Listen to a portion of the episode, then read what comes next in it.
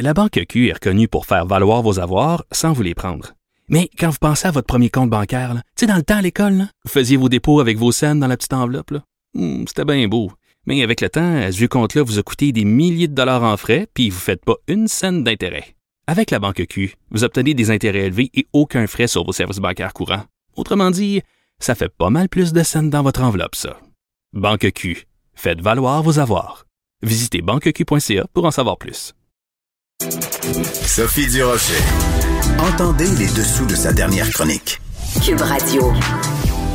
On est tous à des degrés différents, euh, affectés euh, mentalement, émotivement, affectivement depuis le début de la pandémie. C'est clair qu'il y a beaucoup plus de, de souffrance, beaucoup plus de détresse, d'anxiété, de dépression.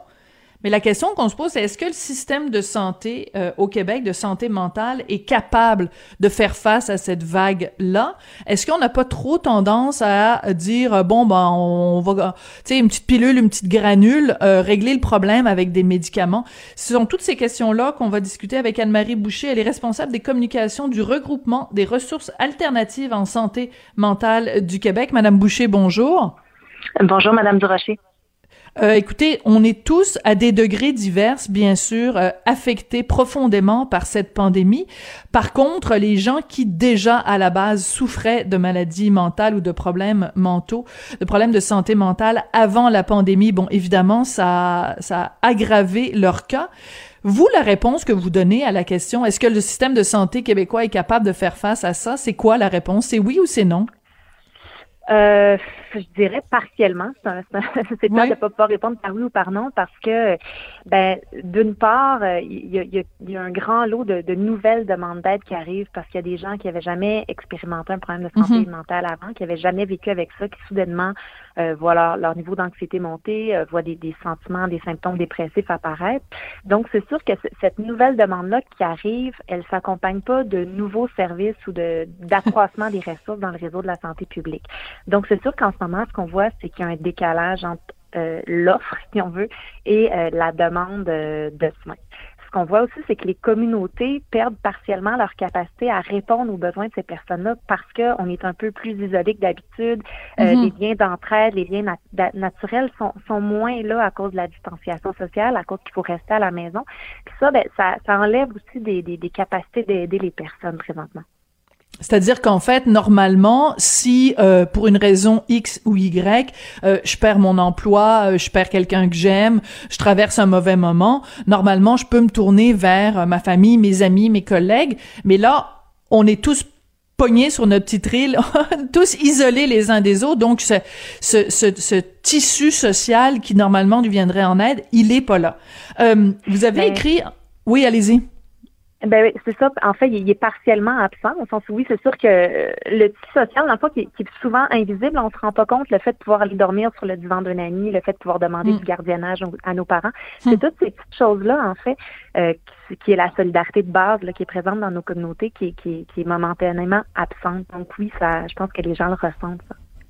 Oui, c'est-à-dire qu'en fait, euh, donc il y a, jamais eu autant de cas de gens euh, euh, qui, qui, qui éprouvaient de la dépression ou de l'anxiété, mais les moyens qu'on se donne comme société pour faire face à ça, ben on les a pas au même moment où on en aurait justement euh, tellement besoin. Vous avez écrit en fin de semaine une lettre très importante publiée dans la section opinion de la presse où vous dites il faut éviter la médicalisation de la crise de santé mentale.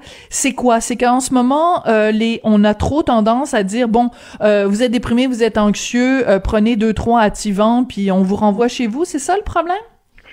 Mais en fait, c'est une tendance qui était déjà présente avant la crise de la pandémie. Donc vraiment, on voyait surtout pour des gens à faible revenu, des gens qui n'ont pas d'assurance pour avoir accès à de la psychothérapie, par exemple, dans le privé. Ben le, recours le plus rapide euh, et celui qui était gratuit, c'était d'aller chez le médecin, se faire prescrire une médication pour contrôler les symptômes d'une situation de crise. Donc là, présentement, euh, dans l'absence d'investissement de, public majeur en psychothérapie, ça demeure euh, la réponse qui est, accessible le plus rapidement pour les gens, le fait d'avoir accès à la médication. Puis pourquoi est-ce qu'on parle de médicalisation, en fait? La mm-hmm. médicalisation, c'est quand on répond de façon médicale à une situation situations qui relèvent davantage euh, des, circonstances de la vie ou des, des, circonstances sociales, politiques, dans ce cas-ci d'une crise sanitaire. Donc, nous, ça, nous effraie, dans le fond, qu'on passe par davantage de diagnostics, davantage de médications, alors que la demande qu'on entend de la part des gens, c'est qu'ils ont besoin de davantage de soutien dans leur vie, parfois davantage hmm. de revenus, euh, souvent davantage d'écoute pour pouvoir ventiler, pour pouvoir comprendre un peu ce qui se passe présentement, puis faire redescendre un peu la pression intérieure avec, euh, avec tout le stress engendré par la pandémie. Mais vous venez de mettre le doigt aussi sur quelque chose de très important, c'est-à-dire que si on n'a pas des assurances privées qui nous permettent d'aller consulter un psychologue dans le système public, bonne chance pour avoir accès à un psy. C'est ça n'a pas vraiment de sens que dans une société comme la nôtre, euh, les, les, les, services de psychologue ne soient pas euh, gratuits et disponibles partout, pour tout le monde. Tout à fait. C'est une, des grandes injustices, en fait, du réseau québécois de santé c'est le fait qu'on a vraiment une santé mentale à deux vitesses. Donc, pour les personnes plus pauvres, c'est la médication. Les personnes les plus riches vont avoir accès à, à la psychothérapie, euh, un psychologue, la psychanalyse, donc des, des, des, démarches plus en profondeur qui leur permettent d'aborder les traumas, d'aborder des violences vécues, des choses comme ça, donc qui permettent finalement de, de travailler sur les causes. Euh, mm-hmm. Et évidemment, il y a des organismes communautaires au Québec qui font un excellent travail, qui font du suivi dans la communauté, qui accompagnent les gens au quotidien. Donc, c'est sûr, ces, ces accompagnements-là existent. Par contre, euh, on, dit depuis des années, les organismes communautaires sont aussi sous-financés par rapport à la Absolument. demande qui existe. Mm-hmm. Et donc, euh, présentement, avec la crise qui arrive, avec le fait que les gens sont difficiles à rejoindre, avec le fait qu'on peut pas recevoir autant de gens dans les organismes communautaires aussi, moi, je reçois des appels de ressources membres chez nous qui nous disent, ben, on a des membres qui ont même pas les moyens d'avoir le téléphone, puis qui habitent à 20-25 km dans un petit village.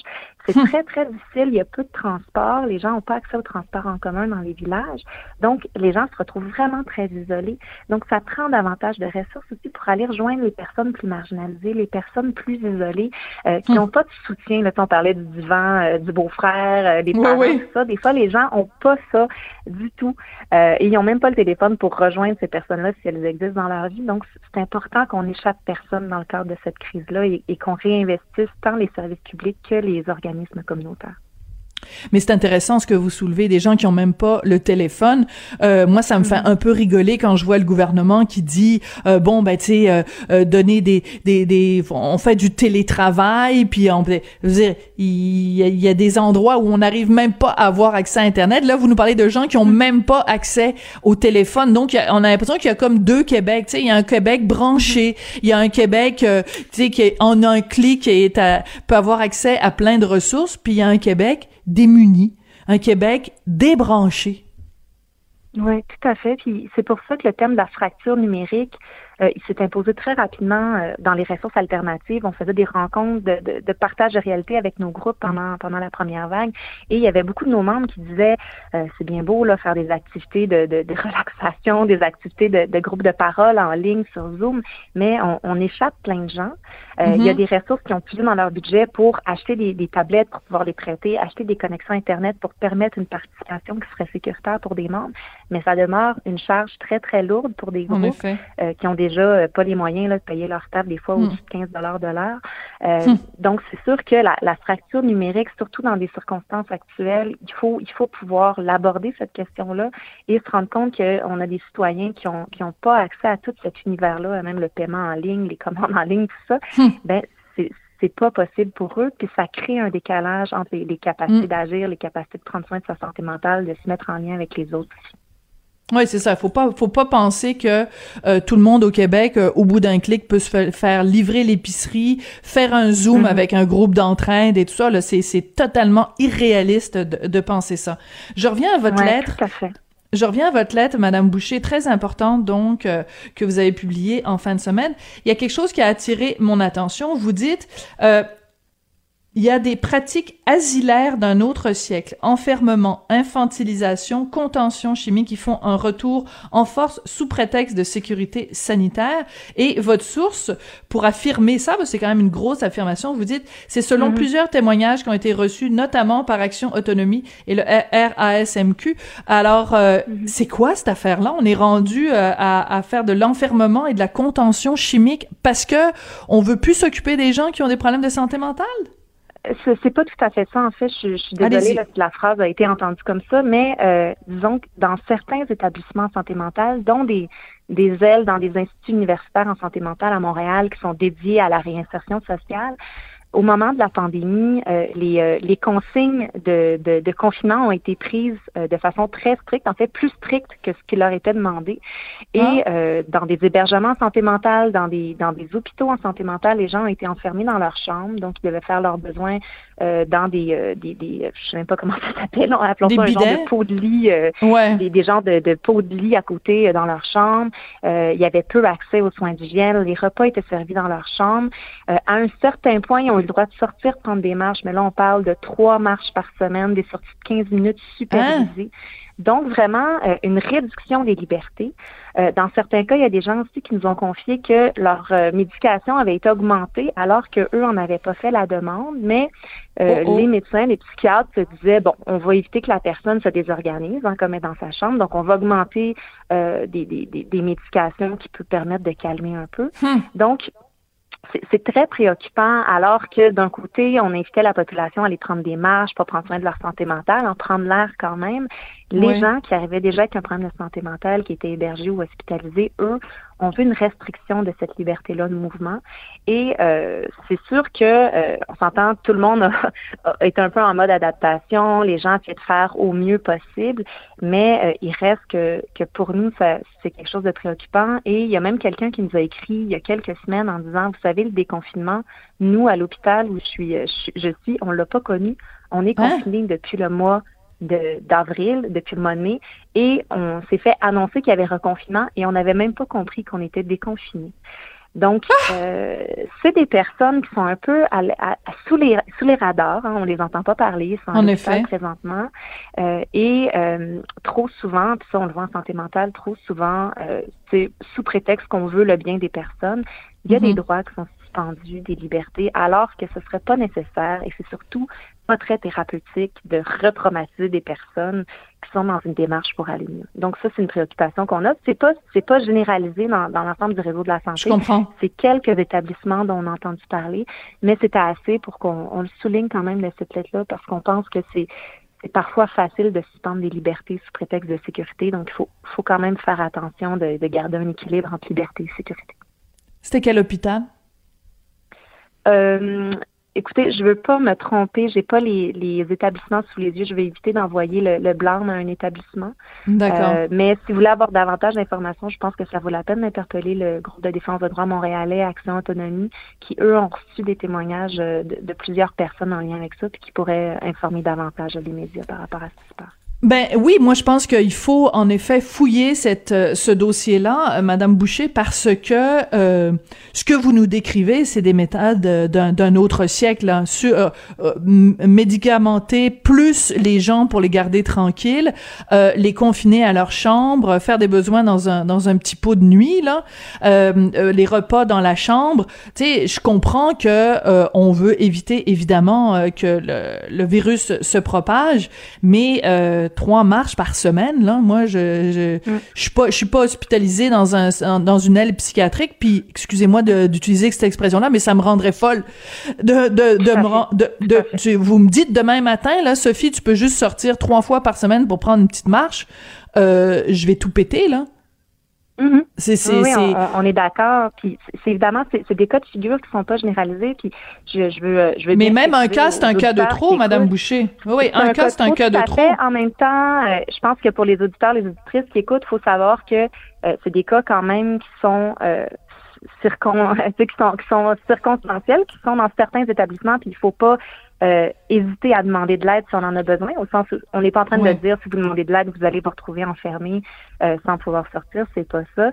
Mais il demeure que euh, dans le champ de la santé mentale, il faut quand même continuer à, ramener ces situations-là et défendre les droits, ce qui est très bien fait par les groupes de défense de droits en santé mentale, d'interpeller de, d'interpeller le réseau, de s'assurer que ces gens-là ne voient pas leurs droits et libertés suspendus. mais ça reste que c'est des situations qui ont, qui ont cours aujourd'hui. Euh, en 2020. Ben, écoutez, euh, ben, c'est sûr qu'on a tous les images de One Flew Over a Cuckoo's Nest. Là, on n'a pas vraiment envie d'avoir mm-hmm. euh, d'avoir ça. Donc, euh, moi, je mm-hmm. vais je vais parler de cette situation-là à mes collègues du Journal de Montréal. Je pense que ça vaut la peine de de, de fouiller ça et de voir mm-hmm. si c'est encore le cas aujourd'hui avec ce deuxième. Bon, et c'est pas un confinement aussi important que que la première vague, mais euh, quand même, vous avez tout à fait raison de dire euh, c'est pas une raison non plus pour suspendre les droits des gens qui sont euh, mhm. hospitalisés dans les ailes psychiatriques ou dans les établissements psychiatriques. Oui, tout à fait. Si je peux me permettre, le, le gouvernement est en train de préparer un prochain plan d'action en santé mentale. Ça va être le troisième dont le Québec se dote depuis l'adoption de la politique de santé mentale en 89. Et nous, on a justement cette préoccupation-là que euh, il y avait des grandes consultations régionales qui étaient prévues avant la pandémie. Donc, le gouvernement devait hmm. vraiment aller à la rencontre des personnes usagères du réseau, les personnes qui ont été hospitalisées, les personnes qui ont pu vivre aussi les mesures de contrôle. Et euh, l'idée de ces consultations-là, c'est d'entendre aussi ces personnes-là qui sont souvent peu entendues, hein, que leur voix est souvent tassée. Mm-hmm. euh, et euh, nous, on a une préoccupation au regroupement des ressources alternatives en santé mentale, c'est de s'assurer que le prochain plan d'action santé mentale qui va descendre, qui descend en 2021 ou en 2022, pour nous, il n'y a pas d'urgence. De toute façon, le réseau présentement est en crise et il y a une crise à gérer. Euh, pour nous, une des priorités, c'est que ce plan d'action-là donne un coup de barre, justement, d'une part, pour s'assurer du respect des droits dans le réseau de la santé mentale, hein, de s'assurer que les personnes aient droit de un à des soins, puis à des soins qui ne vont pas les retraumatiser. Euh, ce qu'on espère aussi, puis ça c'est un angle qu'on a peut-être un peu moins abordé aujourd'hui, pour éviter la médicalisation de la santé mentale, il faut aussi qu'il y ait une action un peu plus ambitieuse sur les conditions de vie des personnes. Euh, il, y a, il, y a, un chercheur qui était sorti en 2018, en janvier, qui avait dit que les, la hausse des dépenses sociales avait plus d'impact sur la santé euh, des, des, gens au Canada qu'une hausse des dépenses dans le réseau de la santé. Donc, hmm. finalement, de bâtir euh, du logement social, de rehausser, par exemple, la, la prestation d'aide sociale, c'est des mesures qui, au final, quand on regarde les indicateurs de santé, ça a un impact plus grand que lorsqu'on met de l'argent dans le réseau de la santé. Fait oui, faut jamais parce qu'on fait de la prévention. On fait de la prévention, en fait. C'est quand quand on assure aux gens d'avoir des conditions de vie qui sont adéquates, ben on évite justement que ça crée de l'angoisse, de l'anxiété, parce que quand tu sais pas si tu veux, si tu peux manger trois trois fois par jour, quand tu sais pas si tu as un logement sur ton sur ton toit, quand tu sais pas si tu peux prendre bien soin de tes enfants, ben ça crée des problèmes de santé mentale, c'est une évidence. Écoutez, Madame Boucher, ça a été absolument euh, passionnant de vous parler. Puis, euh, écoutez, c'est un, un dossier qui me tient beaucoup à cœur. Je pense que il faut en effet euh, beaucoup parler de ces questions-là, de parler des conditions aussi d'hospitalisation des gens qui, qui souffrent différents problèmes de santé mentale. Et c'est très important la lettre que vous avez écrite et, et le genre de témoignage que vous nous faites aujourd'hui. Merci beaucoup d'être venu nous parler. Ben, ça m'a fait un grand plaisir et je vous dis à la prochaine. Oui, à la prochaine. Anne-Marie Boucher, donc, est responsable aux communications du regroupement des ressources alternatives en santé mentale euh, du Québec. Écoutez, quand elle décrivait, là, les gens qui disent, on savait même pas, quand on nous a dit qu'on était reconfinés, on savait même pas qu'on avait été déconfiné. On est confiné depuis le mois de depuis le mois d'avril, depuis le mois de mai. Écoutez, c'est des conditions qui ont, qui ont pas de sens. Et j'avais vraiment l'image dans ma tête là de Nurse Ratchet dans euh, le film Vol au-dessus d'un nid de coucou. C'est assez particulier en 2020 ce genre de situation. C'est comme ça que se termine l'émission. Merci beaucoup euh, de nous avoir écoutés. Je voudrais remercier Sébastien Laperrière, surtout aujourd'hui. Il est à la réalisation, à la mise en onde. On a eu des problèmes techniques. Il a résolu de main de maître. Et je voudrais remercier également Maude Boutet et Luc Fortin. À la recherche, on se retrouve demain.